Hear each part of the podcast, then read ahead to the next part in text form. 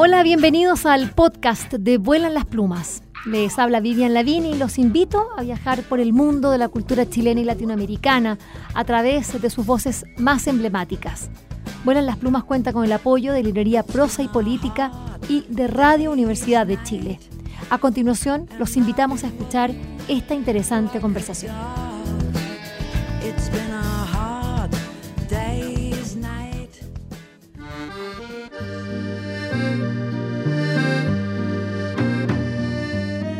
Son pocas las veces en la vida en las que uno puede entender así de manera consciente, racional, eh, que está perdiendo la inocencia.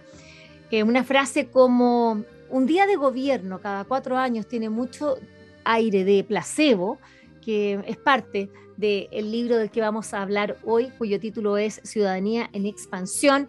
Bueno, dan cuenta de eso. A puertas de uno de los momentos clave de la historia política chilena, cuando producto de un estallido social, la ciudadanía obligó a la clase política, lo voy a decir de esa manera, no me gusta la, esa, y, y lo vamos a hablar justamente con quien es experto para ver si podemos hablar también de clase política, pero bueno, del sistema político, digámoslo mejor, a desarrollar un proceso constituyente y que según el diseño acordado se realizara un plebiscito de salida para aprobar o rechazar el texto constitucional. El puro entusiasmo y la falta de conocimiento de cómo se desarrollan estas consultas, podríamos decir que a través del voto popular se empodera a los ciudadanos del proceso. ¿Qué otra cosa uno piensa con un referéndum? Que los reencanta con la política, que desencapsula los partidos políticos, que desactiva la violencia social y rompe algunas barreras institucionalizadas a la rendición de cuentas que surgen de estos sistemas representativos. Bueno, estas son las bondades que explica justamente eh, David Altman en este, en este libro. Pero son bondades que chocan fuertemente con el cansancio democrático contemporáneo y nos encontramos hoy con un Chile confundido y resulta ahora que la abrumadora mayoría que quería un texto recién hace un año atrás, hoy parece confundida y esa aprobación está bastante difusa. Eh, ¿Qué es lo que ha pasado? Bueno, son muchos los factores y van más allá de lo que nosotros pensamos así de primeras, que es algo propiamente local. Lo que estamos viviendo como país es algo que ha sido muy bien estudiado por el doctor en Ciencias Políticas de la Universidad de Notre Dame y profesor titular de la Universidad Católica de Chile, David Altman. Eh, bueno, quien se ha dado el trabajo de publicar este libro, Ciudadanía en Expansión, Orígenes y Funcionamiento de la Democracia Directa Contemporánea, editado por Siglo veintiuno Editores y en nuestro país, Liberalia Ediciones. Un libro que profundiza, reflexiona sobre la relación entre la democracia directa y el gobierno representativo y sobre todo nos permite pensar y dejarnos algunas preguntas abiertas en torno a lo que significa vivir la democracia hoy. Por supuesto que me faltan algunas cosas que iré diciendo de nuestro invitado en el día de hoy, como que este libro viene de otro, pero eso lo va a contar él mismo. Bienvenido David Altman, Abuela en las Plumas, ¿cómo estás? ¿Qué tal? Buenos días, es un gusto estar contigo. Eh, vayamos... Fatiga democrática. Eh, nosotros pensamos que esto, lo que estamos viviendo hoy en Chile, ya lo decía, esto es, eh, eh, es, es algo local y esto es algo global. ¿Qué pasó con la democracia? Que supuestamente era, estábamos en lo mejor, habíamos logrado por fin dejar los, los gobiernos feudales, las tiranías, dictaduras, y estábamos por fin con nuestras democracias directas y ya nos cansamos. Bueno, sí y no, eh, es decir, la democracia sigue manteniendo su, su, su capacidad maravillosa de reinvención. Quizás estamos en un momento un poco particular estos últimos años donde, no sé, hay una suerte de eh, animosidad, inadversión con, con juego representativo, quizás cuando se ve... A, a los partidos políticos que se convierten más en máquinas para ubicar a colegas y, y, y, y compañeros en, en el aparato estatal que a, a, a favor de, digamos, de llevar un, un, o materializar un, una serie de ideas y de políticas. Es decir, el mundo es complejo, la democracia representativa es compleja, tiene sus bemoles, tiene sus puntos débiles, pero eso no le quita glamour, no le quita seducción y no le quita la, la maravillosa importancia que tiene en nuestra, en nuestra vida cotidiana. Entonces, sí, es verdad lo que, lo que tú dices de que la democracia no, es, no tiene esos bríos que tuvo en algún momento, quizás como la creímos, pero eso no la hace menos importante o menos trascendente para nuestra, nuestra vida como ciudadanos. Cuando yo hablo de la pérdida de la, de la inocencia, yo creo que tiene que ver un poco con eso, ¿no? Porque eh, quizás uno tiende, bueno, desde que uno se empieza a asomar a lo que significa la democracia, básicamente no... Es decir, por lo menos en mi caso, cuando te empiezan a explicar la democracia ateniense, que de ahí viene y cómo estos primeros eh, ciudadanos empiezan a, a vincularse, eh, claro, que eran, digámoslo, los ciudadanos atenienses, porque tenían esclavos al lado, una democracia bastante conveniente. Y luego también cuando uno se encuentra con todo lo que significa eh, el, eh, el, el, el, el, el, el Imperio Romano, ¿no? Cuando, cuando empieza a establecerse estas grandes, eh, eh, bueno, todo el pensamiento político que, que, que de allí surge.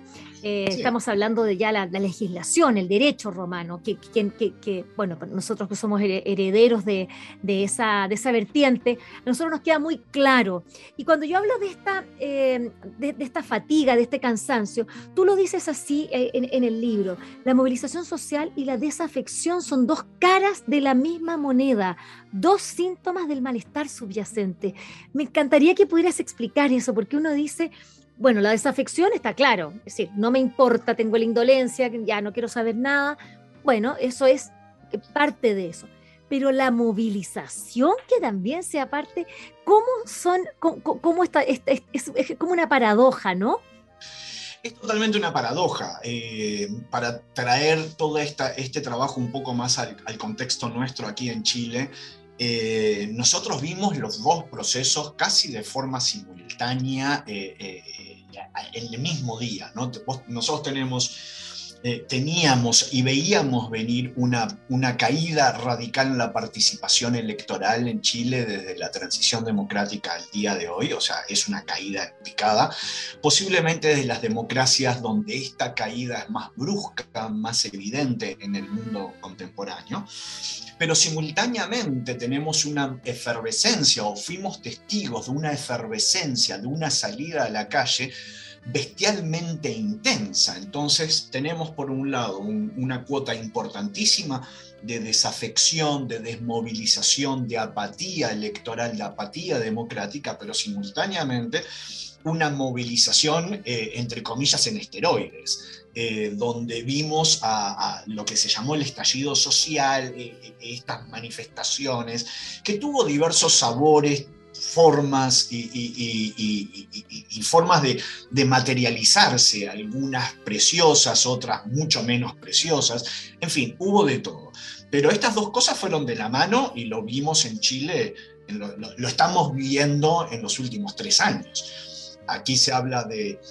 de una participación que fue muy importante, pero las últimas elecciones en Chile nunca pasamos el cincuenta, muy poco por ciento del electorado, cosa que en cualquier estándar de democracia occidental es muy, muy bajo la participación.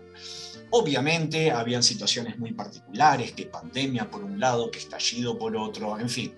Pero esta caída era una caída que se veía venir y que, y, y que era previsible que iba a seguir siendo como es. Uh-huh. Como era.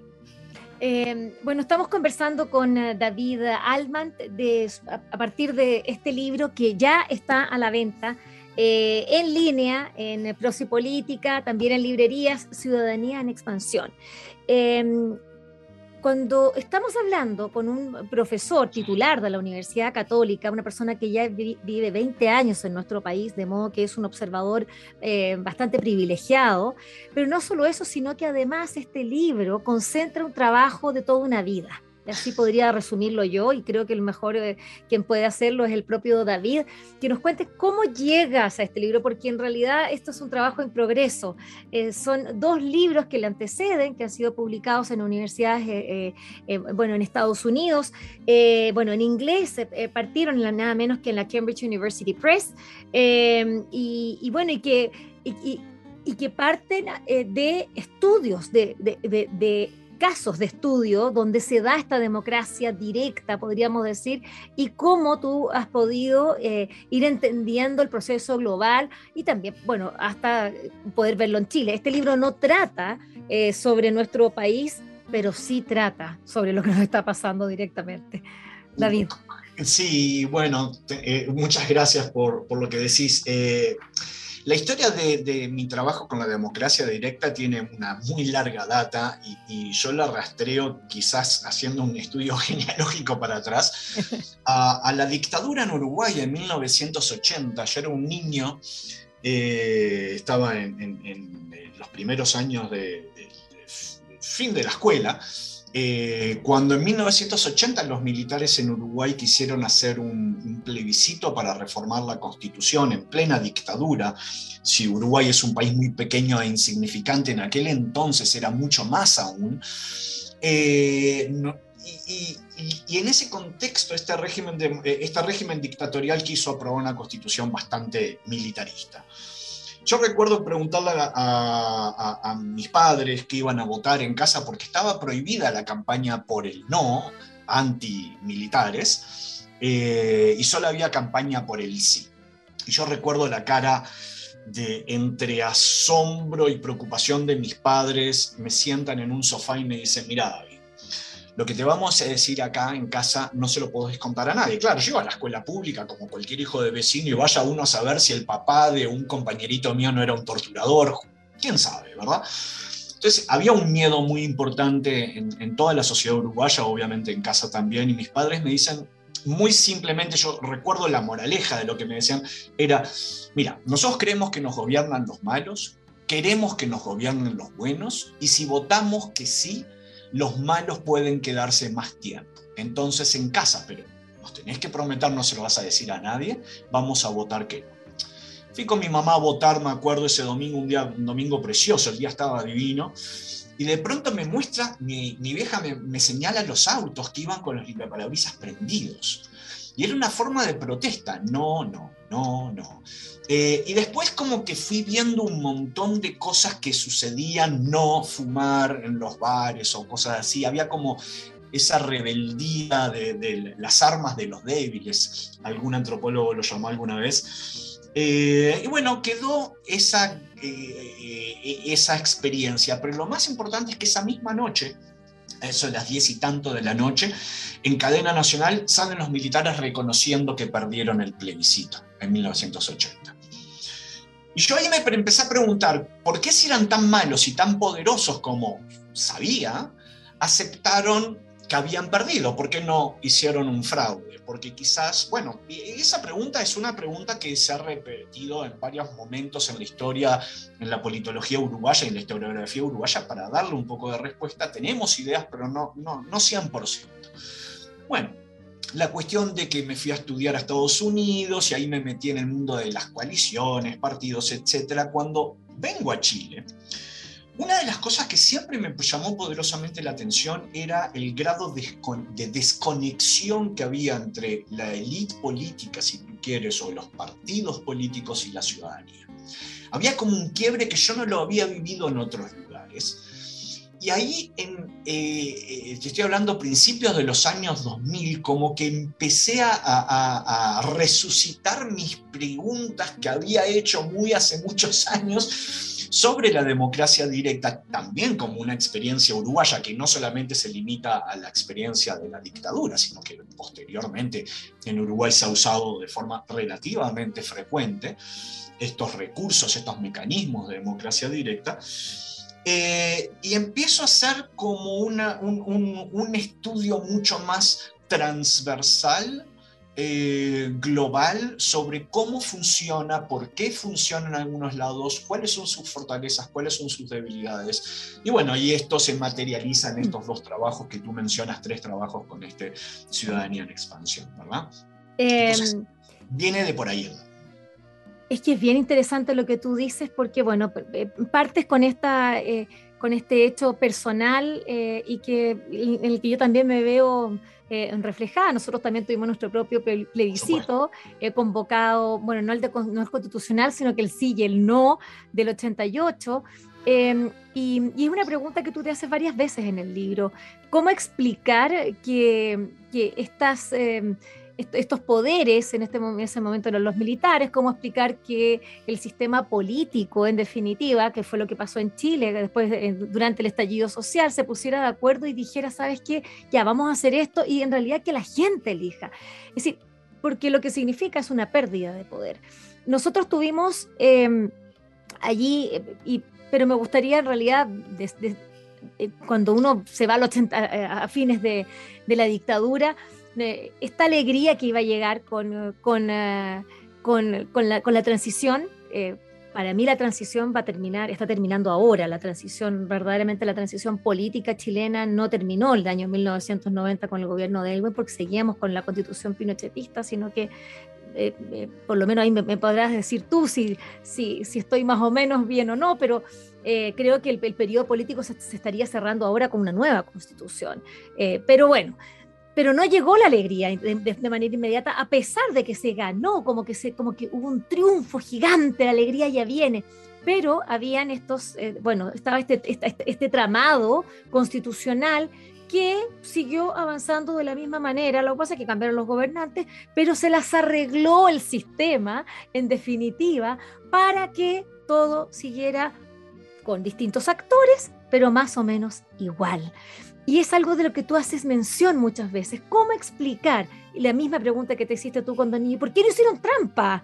¿Por qué dejan que, que, hagan, que, que eh, hacen un referéndum y lo pierden? Pero por, mejor, ¿por qué no, no, no, ¿por qué no hacen trampa? ¿Por qué, eh, ¿por qué no vician el, el, de, de alguna manera el, el sistema? Y acá tú, tú, tú vas arribando, porque esto es un, un libro que te ayuda a ir pensando contigo, eh, vas arribando a ciertas Eh, conclusiones, ideas de que esto, por eso digo y hablo pérdida de inocencia, porque no es blanco-negro. Es acá, suceden muchas otras cosas. Cuéntanos. Bueno, sí, eh, efectivamente cuando los actores políticos aceptan de que la ciudadanía juegue el juego de la democracia directa y sea capaz de interponer recursos de democracia directa que podrían alterar el devenir de los eventos políticos de acuerdo a lo que ellos y ellas preveían, acá hay algo raro. O sea, ¿por qué alguien voluntariamente dejaría de lado un monopolio? Los incentivos no están para eso. Pero efectivamente, a los hechos eh, nos podemos referir que casi un, una cuarta parte de las democracias contemporáneas le permiten a la ciudadanía ir contra lo que decidió le, los representantes políticos, eh, no solamente derogar, o sea, no solamente de una forma negativa, es decir, para evitar el cambio, sino también de una forma propositiva para hacer un cambio que de otra forma no se haría. Entonces, ¿qué es lo que pasó en ese momento de que los, los autores políticos, eh, los constituyentes, los convencionales, los, los, los, los framers, como se dice en inglés, aceptan el diseño de estos mecanismos de democracia directa? Sigue siendo una pregunta eh, súper, súper interesante. Yo creo que hay, hay como varios factores. Siempre hay factores locales y hay factores más internacionales. Eh, por ejemplo, no, no podemos, eh, estos, estos, estos recursos de democracia directa, estos mecanismos de democracia directa, usualmente se incorporan en momentos de crisis. Usualmente es en momentos de que de una u otra forma queda en claro o evidente que los, los mecanismos tradicionalmente representativos no dan abasto, no son capaces de lidiar con algún problema que eh, gran parte de la ciudadanía reconoce que hay. Entonces, tú tienes un momento de crisis, de cambios importantes, pero también esto tiene que ser en un contexto democrático. O sea, ahí ya, ya empezamos a armar como este rompecabezas. ¿Por qué se aceptan en ciertos momentos? Bueno, tenés que tener un momento de crisis, entendido etimológicamente como un momento de cambio, de, de fluidez muy, muy, muy, muy evidente. Tenés que tener un nivel de democracia razonablemente alto. Eh, y por supuesto, en lo que ayuda muchísimo haber tenido alguna experiencia previa en un pasado no tan lejano de mecanismo de democracia directa. Y en Chile tenemos, o sea, en Chile eh, tenemos los plebiscitos que tú mencionabas, eh, tenemos, hay una historia no, quizás no tan rica y exuberante como en otros lugares, pero han habido casos y la gente tiene en su, en su memoria RAM lo que pasó en el ochenta, lo que pasó en el ochenta y ocho, lo que pasó en el ochenta y nueve, inclusive en mil novecientos veinticinco, ¿verdad? Eh, a todo esto, eh, eh, Chile no es un país aislado, o los países no están aislados, reciben influencias de todos lados. Y efectivamente, acá, por ejemplo, en, en ciertas materias, y en este tema de la democracia directa, por ejemplo, no, no, no creo equivocarme mucho en decir que Uruguay, que es un país relativamente cercano y relativamente exitoso con términos democráticos, fue una referencia para los convencionales de ahora a la hora de tratar temas de democracia directa. Es decir, vos tenés... Pero este es un ejemplo, hay otros países que son referencia para otras cosas, ¿verdad? Eh, vos tenés un problema y tradicionalmente lo resolviste de una forma que ahora no lo podés, no podés usar esa, ese tipo de resolución. Por ejemplo, antes tenías huelgas y ¿cuál era la forma de solución que tenían las élites? Bueno, machacabas la huelga, reprimías la huelga. Bueno, ahora porque sea normativamente repugnante, mm. eh, políticamente imposible o lo que fuese, decís, no, esto no lo puedo hacer. ¿Cómo soluciono esto? Bueno... tengo que encontrar otras soluciones. ¿Y qué hago yo? Miro al mundo, qué es lo que hay en la vuelta. Y usualmente cuando yo miro, no estoy mirando a todo el mundo de forma igual. Yo no pongo en la misma balanza a Argentina, Uruguay, que Zambia y Zimbabue. No, porque hay cosas que son mucho más cercanas, que resuenan mucho más, que hay conexiones, hay cercanías geográficas, hay eh, ciertos puntos en común que hacen que tengamos ciertas referencias de estatus, miramos la Unión Europea, miramos Estados Unidos, Canadá, Australia, yo qué sé, no sé, ahí elegimos. Entonces, eh, esta combinación de factores locales, crisis, eh, experiencias pasadas, eh, nivel de democracia, más difusión internacional, el efecto que tiene las modas, bueno, todo eso en conjunto hace que estadísticamente, esto lo compruebo con, no sé, aproximadamente catorce mil, quince mil observaciones de años país a lo largo del siglo veinte, desde mil novecientos al día de hoy, eh, y vas viendo cuándo es que se adopta. Bueno, los modelos estadísticos te dicen que estas son las cuatro, de acuerdo a la teoría, que estas serían las cuatro condiciones para aceptar eso. Ahí tenemos los elementos. Ahí, eh, estamos hablando con David Altman a propósito de su libro Ciudadanía en Expansión, un libro que hoy día, eh, así eh, como otro de... de eh, mira la vuelta que me di, pienso que es un libro que uno debería tener como bajo del brazo, y, y eso se decía a propósito de las venas abiertas de América Latina, de nada menos que de nuestro gran Galeano, a quien tuve también la oportunidad de entrevistarlo en nuestro país eh, cuando vino en su última, en su última visita. Pensa, pienso por qué, porque estos son los libros que nos permiten conversar y no eh, chillar, eh, que es lo que, estamos, lo, lo que estamos haciendo ahora, gritonearnos, Eh, eh, golpearnos con las palabras, ¿no? La verdad es que de diálogo eh, pocaso.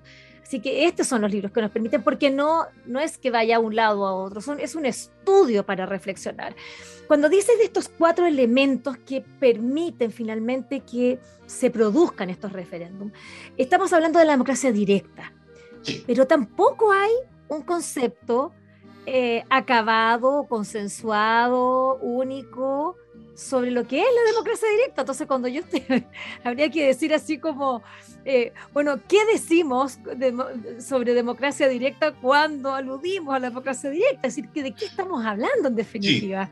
Sí, sí es, que... una excel, es una excelente pregunta, y, y de entrada yo creo que trato en el trabajo este de, de sacarle todo aspecto romántico o normativo, sino que me quedo pura y exclusivamente en un, una definición procedimental de instituciones políticas. Entonces yo por mecanismo de democracia directa entiendo un grupo de instituciones políticas donde los ciudadanos deciden o emiten una opinión a través del sufragio directo y universal, eh, secreto, y que no forma parte del proceso de elección regular de autoridades. Esto intenta involucrar instituciones como, lo que pasa es que acá también caemos en un problema que no hay una terminología universalmente aceptada, pero yo me, me, me, me pego un poco a la terminología suiza, quizás es el patrón de oro de la democracia directa, que es el lugar donde más se ha avanzado con esto, que viaja razonablemente bien a Uruguay, Italia, Estados Unidos y otros lugares, donde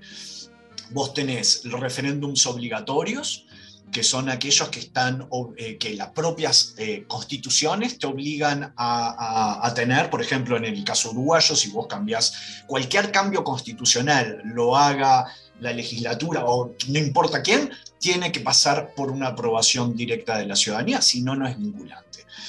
Después los ciudadanos tenemos dos, dos instrumentos en las manos. Tenemos la iniciativa popular. Ojo, no estoy hablando de iniciativa popular de ley. Eso es un invento chileno. Estoy hablando de la iniciativa popular. La iniciativa popular es cuando juntamos un número de firmas predeterminado, proponemos un cambio constitucional y automáticamente se vota eso. Y lo que decimos es tal cual.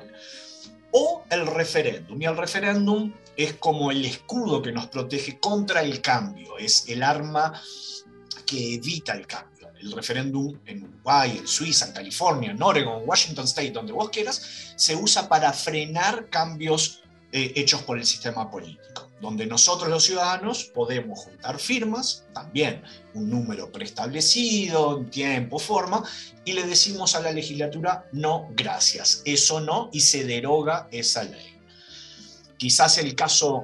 El, el caso más exitoso, el primer caso exitoso de un referéndum nacional que abroga una ley nacional es en mil novecientos noventa y dos en el Uruguay, cuando se eh, derogó la ley de, empresa, de privatización de, y terciarización de las empresas públicas.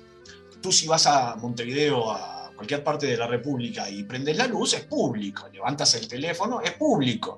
Y así sucesivamente. ¿Por qué? Por ese referéndum que evitó que se privatizaran las empresas públicas en el país. Ese es el primer referéndum exitoso en América Latina. Mm. Eh, mm. Iniciativas populares de reforma constitucional han habido varias y ya exitosas desde los años cuarenta, poco pronto. Mm. Entonces, bueno, estamos... Perdón, sí. Terminológicamente es un problema porque eh, muchas veces lo que en un país se le dice referéndum, en otro es un plebiscito o es una iniciativa, y en, ese, en, ese, en esa ensalada terminológica uno tiene que empezar a ver la connotación de lo que quiso el constituyente, de lo que está escrito en la legislación de cada uno de los países. ¿Y cuál es la diferencia entre referéndum y plebiscito? Porque nosotros hoy día estamos ocupándolos como sinónimos. Eh, lo estamos ocupando como sinónimos y se ve en el texto, en el borrador constitucional, ahí se usa casi como sinónimo, cosa que genera un montón de problemas, podría generar un montón de problemas. Eh, el plebiscito en la literatura, de vuelta, yo hablo desde la perspectiva más científica de la literatura, de la ciencia política, plebiscito es aquella herramienta de democracia directa que depende de la voluntad de alguna combinación de autoridades y puede ser tanto consultiva como vinculante, es decir, un grupo de parlamentarios o el presidente de la república o el presidente con algún grupo de parlamentarios, eso depende en qué país y dónde, llama a la ciudadanía a decidir o a emitir su opinión sobre X materia.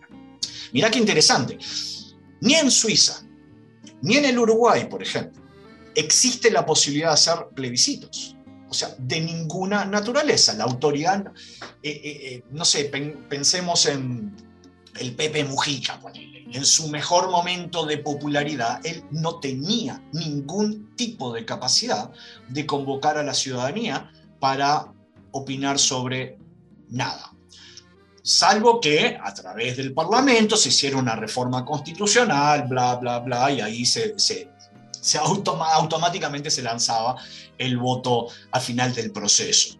Pero la democracia directa es una herramienta mucho más en manos de los ciudadanos que de las autoridades.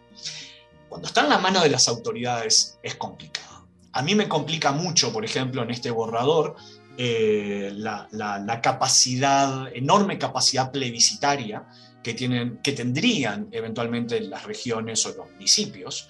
Eh, y eso es un punto de alerta que, que, que a mí me, me llama la atención. Pero bueno... Eh, Estábamos eh, hablando, me parece muy interesante y, y me gustaría volver sobre eso, claro. Pero vamos a la diferencia con referéndum. Entonces, el plebiscito es cuando es la autoridad la que convoca a la ciudadanía. En cambio, el referéndum en sería... Cambio, el, en cambio, el referéndum podríamos entender, ponerle dos adjetivos, referéndum abrogativo o referéndum propositivo. El abrogativo quiere derogar o eh, quiere derogar una legislación recientemente aprobada o un pedazo de la legislación, vos podés ir contra un artículo de la legislación.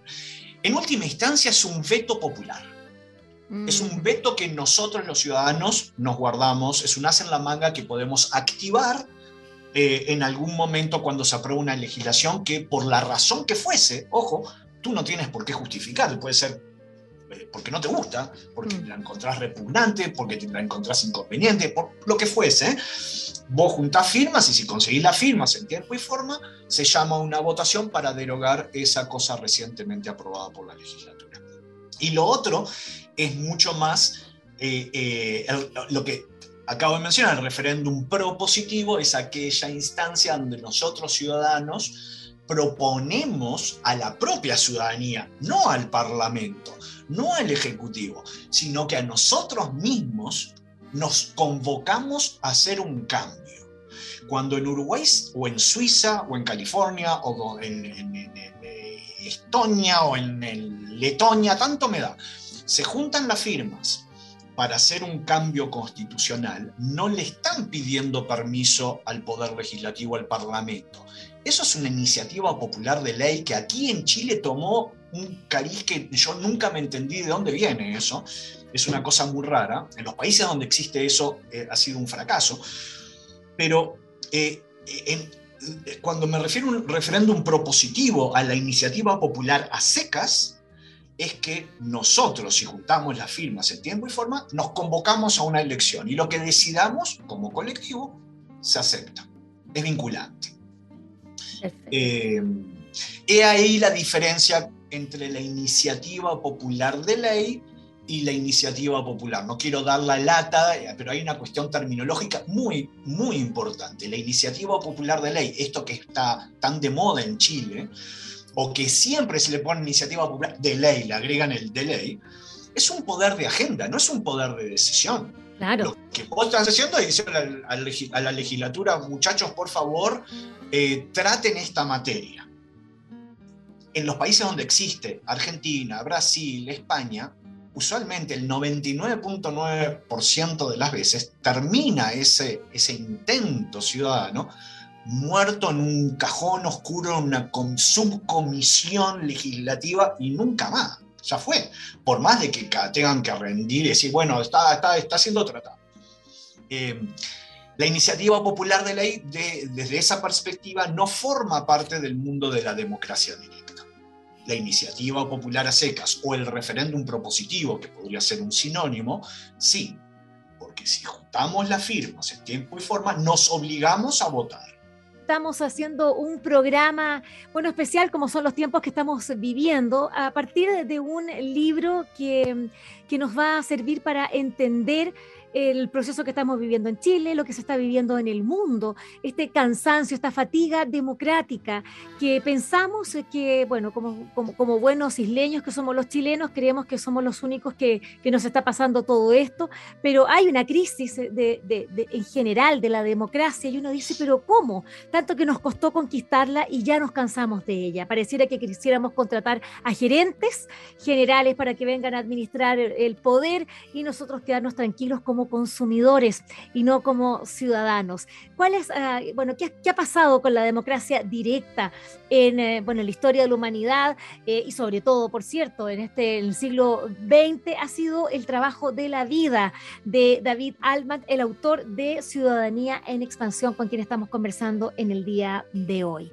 Eh, dos capítulos de este libro eh, hablan de los referéndums. Eh, recién nos explicaba David que nosotros pareciera que estamos harto confundidos de esto de decir referéndum o plebiscito y decir que es exactamente lo mismo, y no lo es.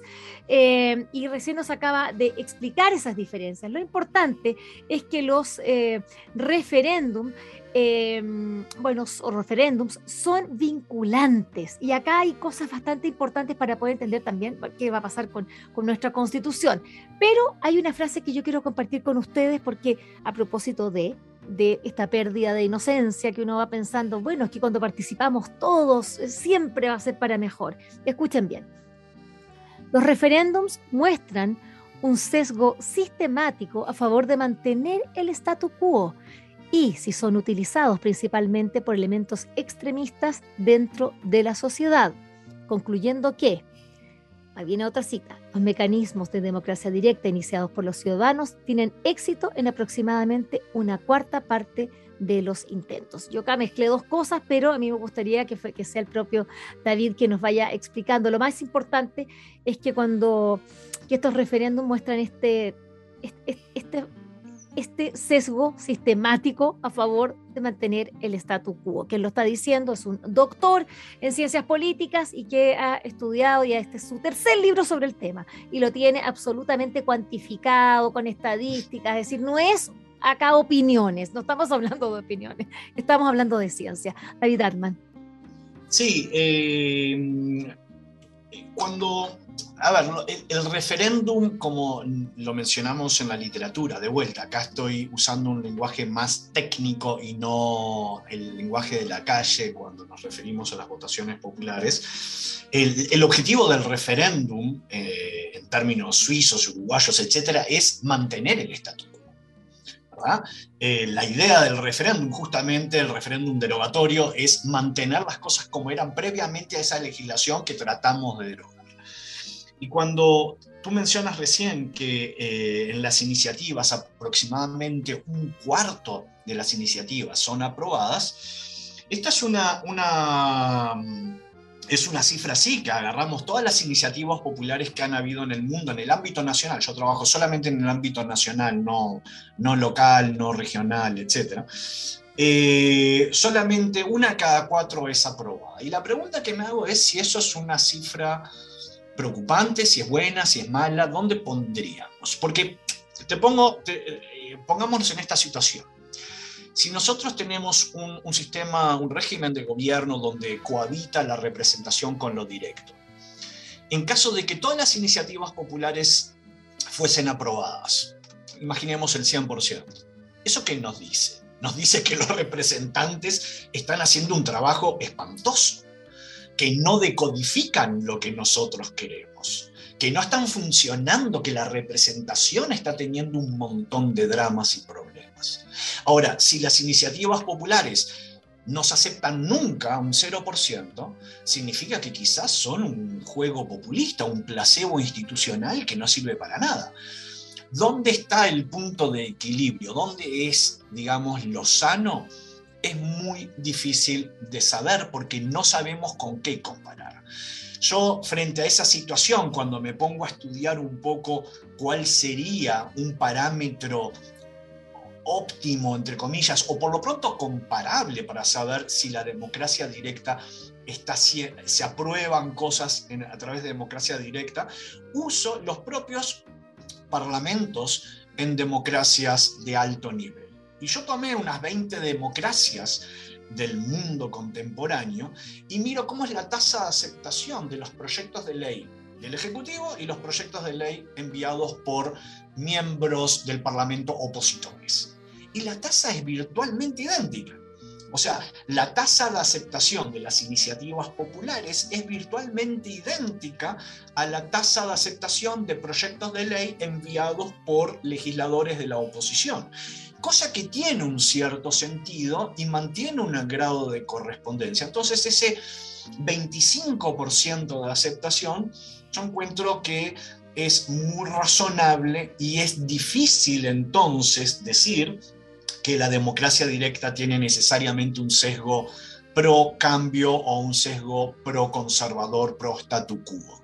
De hecho, esa es la gran pregunta, porque en última instancia uno se asume en esta literatura que la democracia directa, por un lado, o es el camino revolucionario donde va a cambiar absolutamente todo, o por otro lado te dicen, no, es el camino de la defensa ultramontana de la tradición.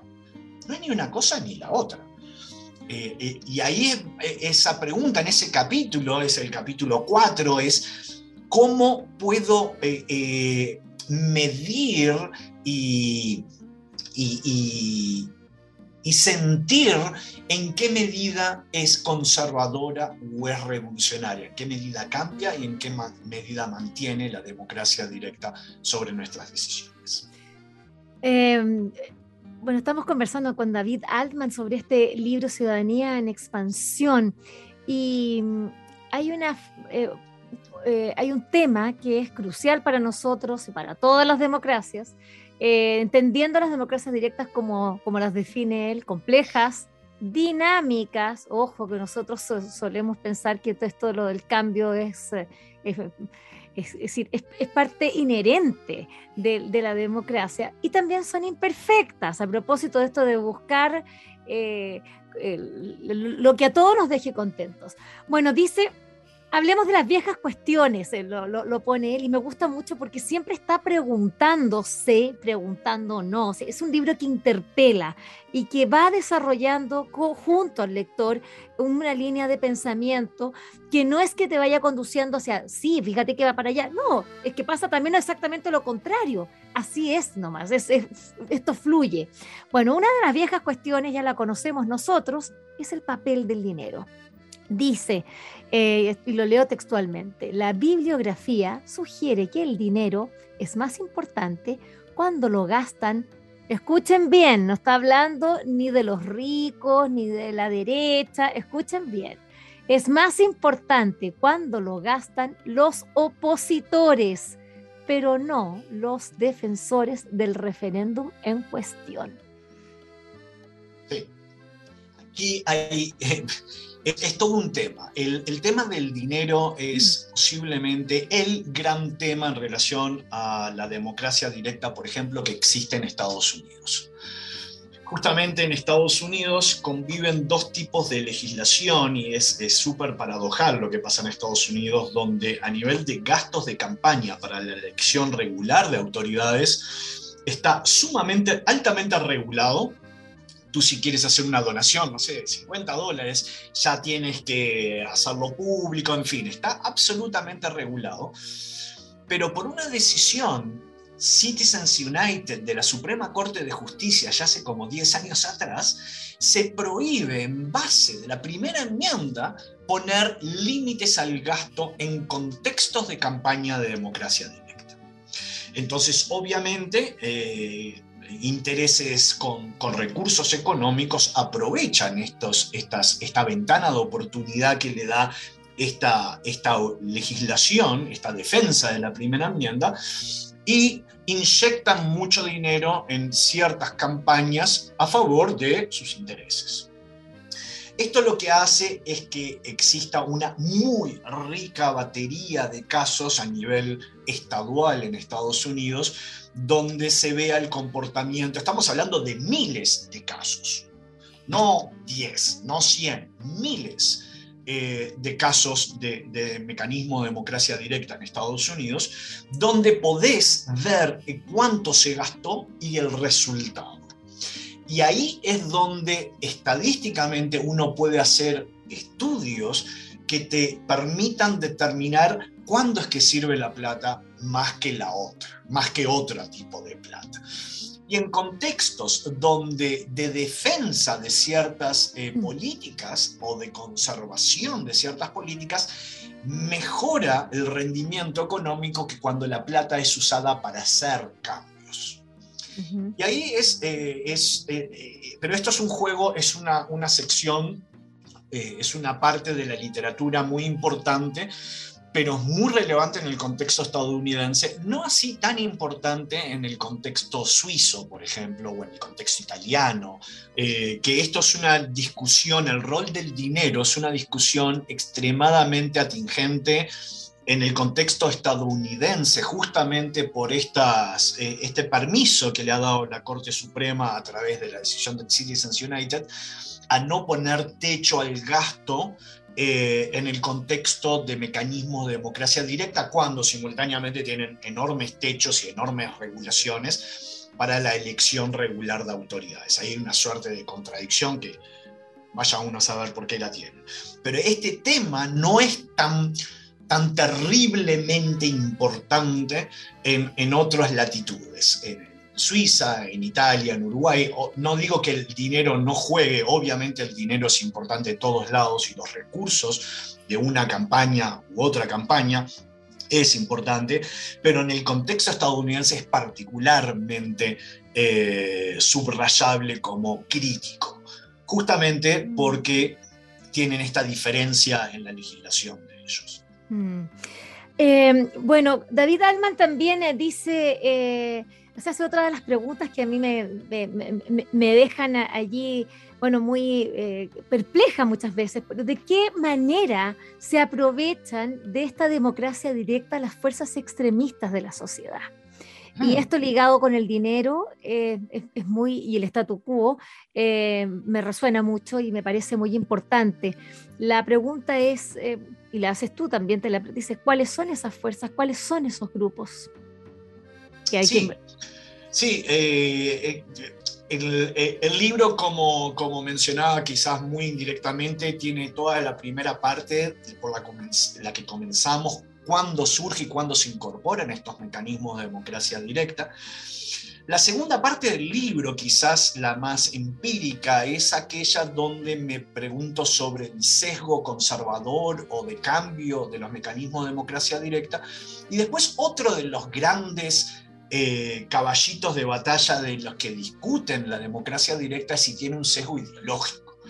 Si la democracia directa es izquierda, si la democracia derecha Eh, directas de derecha, o qué sabor ideológico tiene.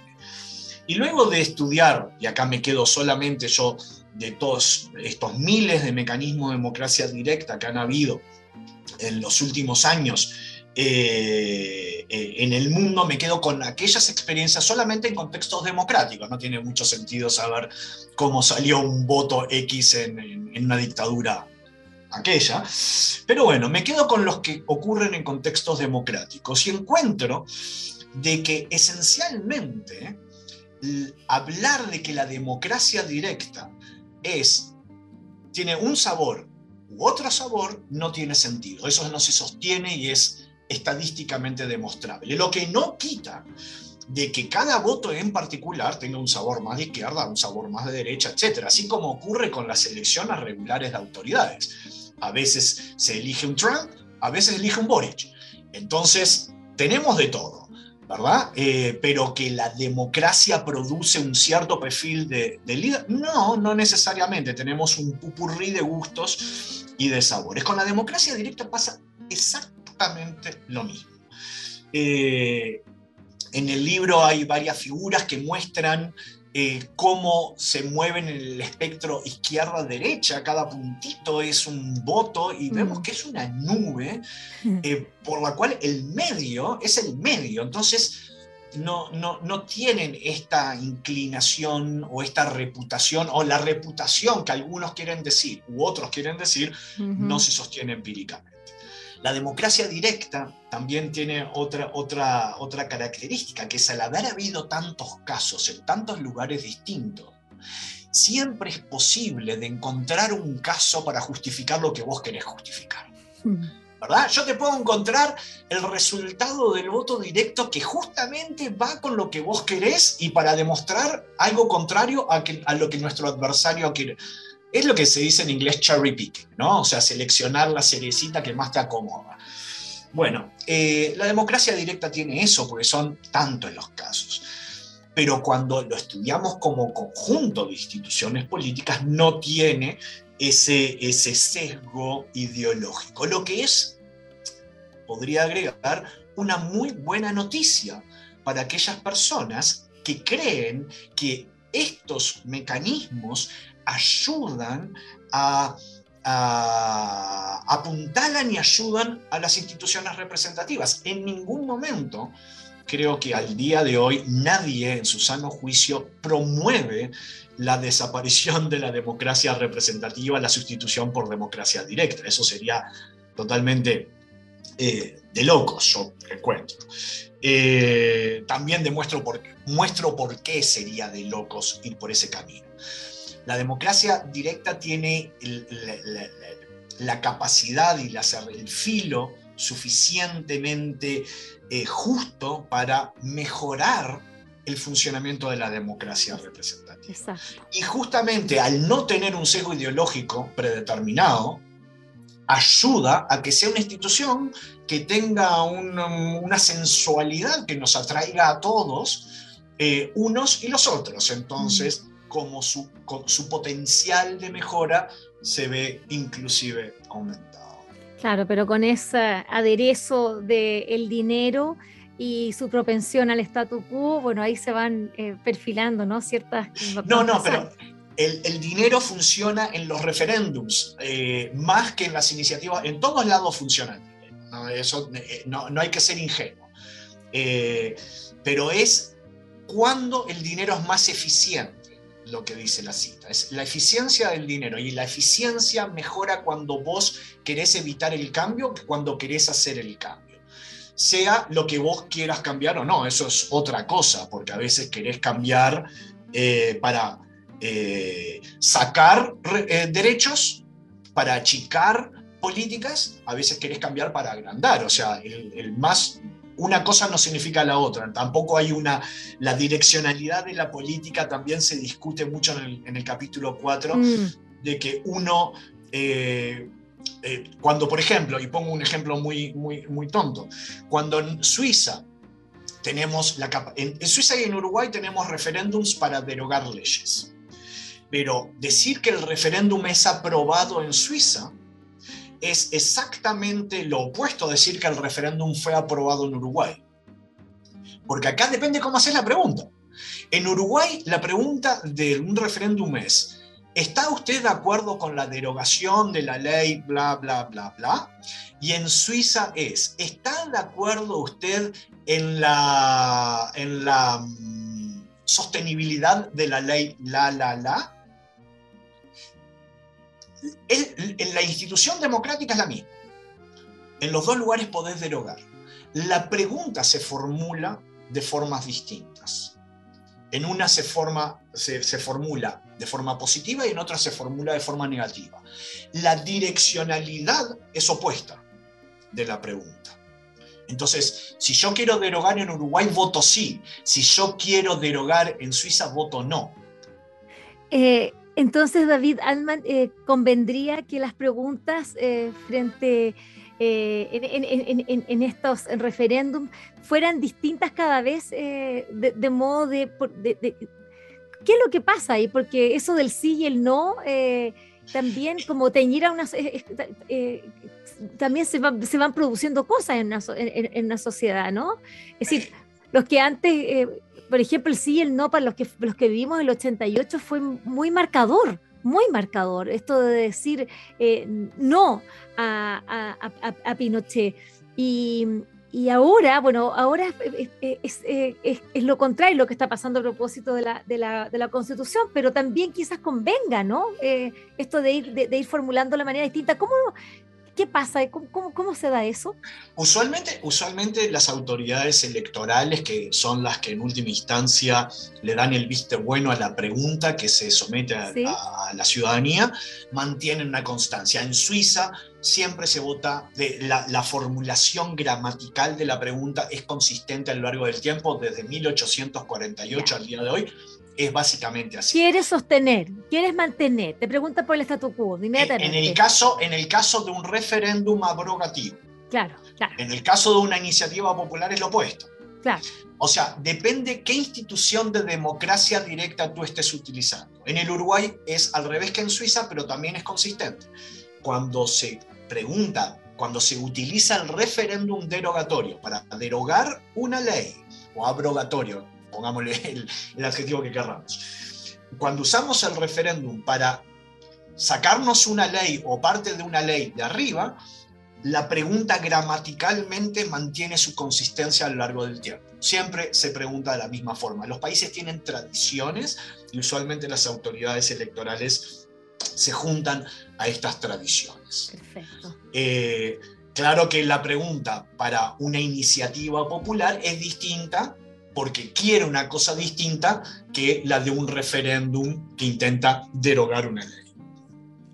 Eh, bueno, ya estamos terminando esta conversación que ha sido pero buenísima junto a David Altman, autor de este libro Ciudadanía en Expansión, y claro, yo lo voy a llevar a la última línea del libro, que es una trampa porque claro, bueno, pero eh, me interesa porque, insisto, esto no es eh, un, un, un libro dicotómico, novel, novela, realidad en blanco negro. Acá esto es una invitación a pensar y a pensar con el autor a partir de los estudios que ha eh, venido sosteniendo durante décadas y basados, por cierto, en, en, en, en, en, en, en en ejemplos, en, en la casuística, que permiten finalmente eh, eh, crear una, una estadística.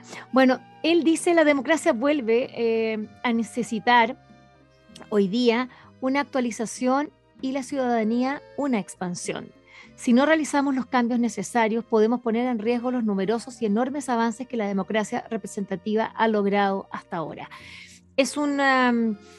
Eh, Es, es una, un cierre final para un estudio eh, importante que, que, bueno, es una advertencia, ¿no? Eh, ¿cómo, cómo lo, me, me gustaría que pudieses eh, contarnos un poquito cuál es eh, tu sentir, no solamente la, la, sí. lo que ha sido, lo, lo, lo que es ahí la ciencia política, sino que sí. también tu sentir respecto sí. después de haber analizado tanto, David Altman. Sí, sí. Eh... Es bien difícil por dónde empezar, pero a ver, yo creo y estoy convencido que uno puede ser una persona libre en contextos de democracia representativa sin democracia directa. También creo y estoy convencido que uno no puede ser libre, una persona libre en contextos de pura democracia directa sin representación. La democracia representativa es un componente fundamental de la libertad, o sea, sea que esta es un mal necesario, una necesidad técnica, lo que tú quieras, pero nos garantiza ciertos procedimientos que aseguran nuestra libertad. Habiendo dicho eso, tiene sus deficiencias, tiene sus problemas, y creo que la democracia representativa necesita una suerte de, de inyección de vitaminas, de energía, de, de, de, de, de romper ciertas ataduras que la propia representación nos está imponiendo, ¿verdad? Eh, las propias negociaciones políticas, etcétera. Y una de estas formas de romper alguna de las ataduras que tiene la democracia representativa, la representación, es justamente expandiendo la capacidad que tenemos los ciudadanos de alterar un poco el estado de las cosas sin tener que esperar a la próxima elección. Tú mencionábamos, empezábamos este, esta charla cuando hablabas de que votar una vez cada cuatro años tiene mucho un aire a placebo. Bueno, sí, para las personas cuyos intereses o sus necesidades eh, se pasan por alto, esperar cuatro años puede ser una eternidad, puede ser terrible. Dar esta posibilidad a la ciudadanía. De vuelta, estamos hablando, esto no, es una, no son instituciones hechas para una persona, no son para Vivian, no son para David, son para grupos, son para, para, para eh, muchos grupos de ciudadanos, eh, pero dar esa oportunidad de cambiar la dirección de la política puede eh, darnos nuevas ínfulas, nuevas energías, y quizás inclusive sacarnos la necesidad de, de tener que ir a cortar la avenida o tirar un cóctel molotov. Eh, tú lo mencionabas muy al principio. Eh, una de las cosas que se ve con, cuando funciona esto de la representación y lo directo de forma armoniosa es que los intereses para la violencia o para ser disruptivo disminuyen increíblemente. Porque si tú quieres algo, junta firmas, nos vemos en las urnas, tan simple como eso. Si es tan importante el grupo que quiere ese cambio o que no quiere ese cambio, bueno, juntemos las firmas y nos vemos en la suma. Entonces no hay necesidad de ser disruptivo necesariamente. Y desde esa perspectiva uno ve un funcionamiento un, po- un poco más armónico. Es más, la mera amenaza creíble de que hay ciudadanos que me podrían interponer un referéndum si apruebo X legislación, me hace a mí, autoridad, moderar, atemperar mis decisiones. Claro. ¿Por qué? Porque yo obviamente no quiero perder en un referéndum, en una iniciativa popular de aquí a un tiempito. Entonces, yo lo que hago es intento, de una forma preventiva, ampliar mi base de negociación. Y yo creo que ahí es donde está uno de los secretos mm. de la democracia directa en relación con la democracia representativa, que genera incentivos para ampliar la base de negociación, para incluir. Porque de lo contrario, de no hacerlo, te pueden cortar la cabeza mañana. Y eso no lo quiere nadie, ni no. uno ni los otros, nadie quiere eso. No, seguro que no. Ahí es donde está esa, yo creo, eh, intersección virtuosa entre los mecanismos de democracia directa y la democracia representativa. Eh, yo me voy de esta entrevista agradeciéndole a David Altman haber conversado con nosotros con esta profundidad, este entusiasmo, con la primera línea, de, así como recién le preguntaba por, el, por la última línea, vamos a la primera, que yo creo que nos va a servir para, sobre todo para estos tiempos, eh, eh, para temperar un poco, para, para, para entender eh, en lo que estamos metidos. Dice así: la democracia no existe en un estado estático, sino en un estado de flujo constante. Este ser de cambio, esta, esta mirada heraclitiana, ¿no?, de, la, de la realidad es la que nos va a permitir quitarle los dramatismos a todo y pensar que estamos fluyendo, fluyendo en este río de la vida. Muchas gracias, David Altman, y mucha suerte a propósito de Ciudadanía en Expansión, Orígenes y Funcionamiento de la Democracia Directa Contemporánea. No puedo dejar de mencionar a Siglo veintiuno Editores, que sus editores en Argentina, y por supuesto, Liberalia en Chile. Gracias. Muchas gracias, un gustazo estar con ustedes. Espero que esta conversación les haya gustado y recuerden que la escucharon en el canal de Vuelan las Plumas. Pueden acceder al material que hemos producido desde el año dos mil dos en doble u doble u doble u punto vuelan las plumas punto c l y seguirnos a través de nuestras redes sociales en Facebook, Twitter e Instagram. Este programa cuenta con el trabajo en sonido de José Rojas y de Isidora Cesnich en la producción digital. Soy Vivian Lavini y les agradecemos su atenta escucha.